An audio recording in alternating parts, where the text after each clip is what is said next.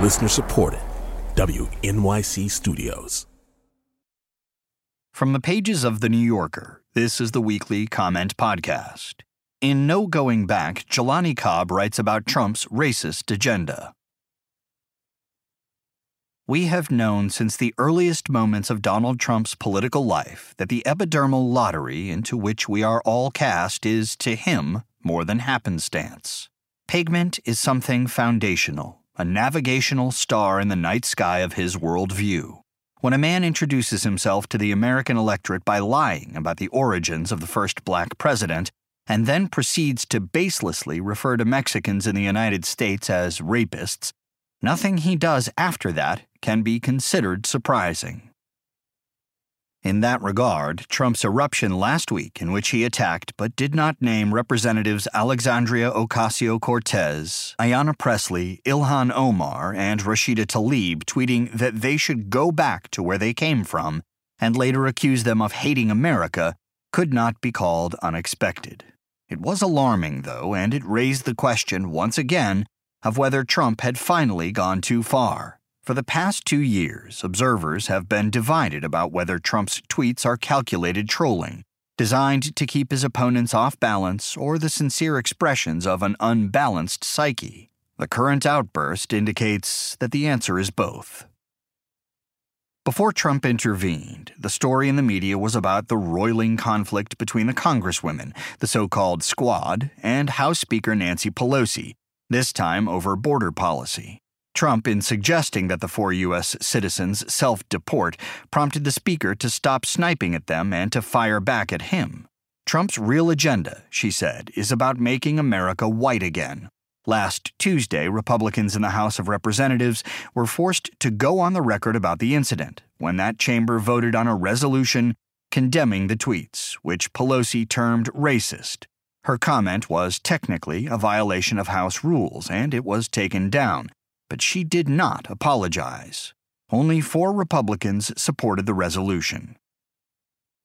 Most likely, Trump never considered what consequences his attack would have on Capitol Hill. He seems to think that his outre rage at the four women, they are not white, they are radicals, and only I can save you from what they will bring, will play well to his base, and that's all that matters. He revealed as much when he told reporters that he is enjoying the fight and thinks that he is winning it by a lot. A majority of people polled found Trump's tweets offensive and un American, but his approval ratings rose among Republicans. With his habitual grandiosity, Trump has previously declared himself the least racist person anybody is going to meet. Last Tuesday, he tweeted, I don't have a racist bone in my body. By way of evidence, he repeatedly commits the defensive racist's primary tell, listing the names of all the black people he knows, like a roster of character witnesses in a criminal trial. This most recent incident highlights a theme of Trump's pronouncements as they pertain to people of color. He represents the citizenship of black and brown Americans as a kind of probation that can be revoked for the most minor infractions of protocol.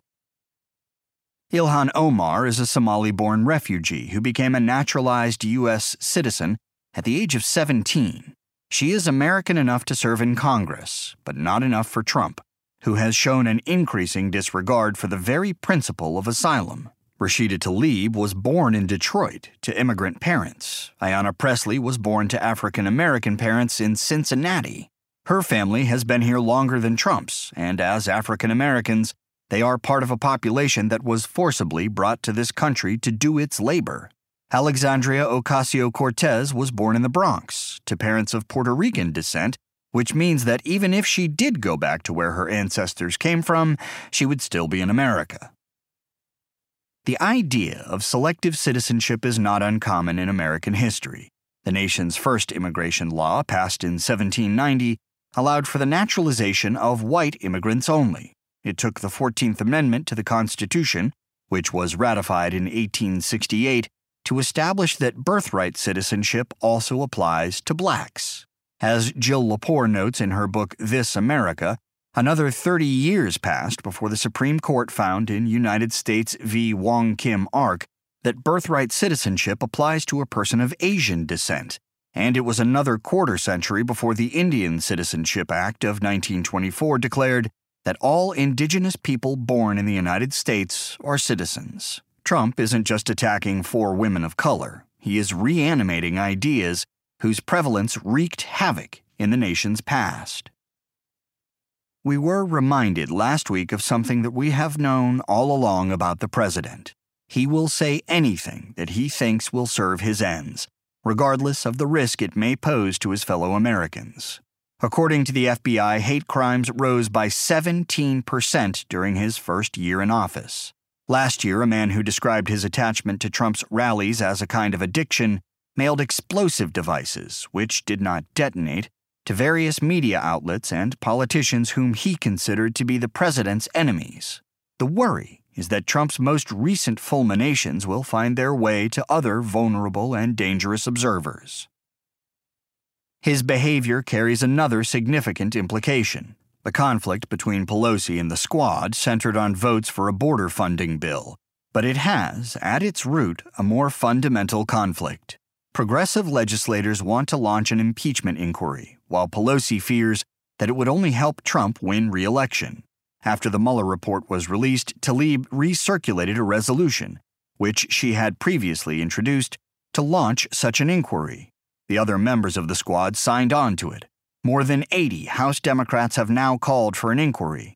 Last Wednesday, the House voted to table the latest impeachment resolution from Representative Al Green, his third, but 95 Democrats voted to keep it on the floor. Pelosi reportedly told senior House Democrats last month that she would rather see Trump in prison than impeached. His ineptitude may yet spur the two factions toward a productive rapprochement. Robert Mueller's testimony before two House committees, which is scheduled for this week, may further clarify the resolution. Has Trump finally gone too far? A few hours after the House vote, he addressed a campaign rally in Greenville, North Carolina, in which he renewed his attacks on the Congresswomen and said that Democrats were set on the destruction of our country, as his followers chanted, Send her back. The next day, he claimed that he was not happy with the chants and tried to stop them, but he did not. The evidence of Trump's unfitness for the presidency, whether it is calculated or simply deranged, is inescapable. That was No Going Back by Jelani Cobb from the New Yorker magazine, July 29, 2019. Narrated by Jamie Rennell. Also in the magazine this week, Hector Tobar on an LA childhood and James Earl Ray Nathan Heller on life in the automobile era, Jane Mayer on Al Franken's downfall, Jill Lepore on Herman Melville's bicentennial, Joan Acocella on the novels of Natalia Ginzburg, Hilton Als on Hannah Gadsby and the outer limits of stand up, Carrie Battan on Ed Sheeran, Vinson Cunningham on The Rolling Stone and Mojada, Emily Nussbaum on Years and Years, Anthony Lane on The Lion King and Honeyland, fiction by Salman Rushdie, and more. Audible.com produces a weekly audio edition of The New Yorker. To subscribe or to download individual issues, we invite you to go to www.audible.com and enter New Yorker in the search box. To subscribe to the Comment Podcast, go to www.newyorker.com or to the New Yorker Room on the iTunes Store.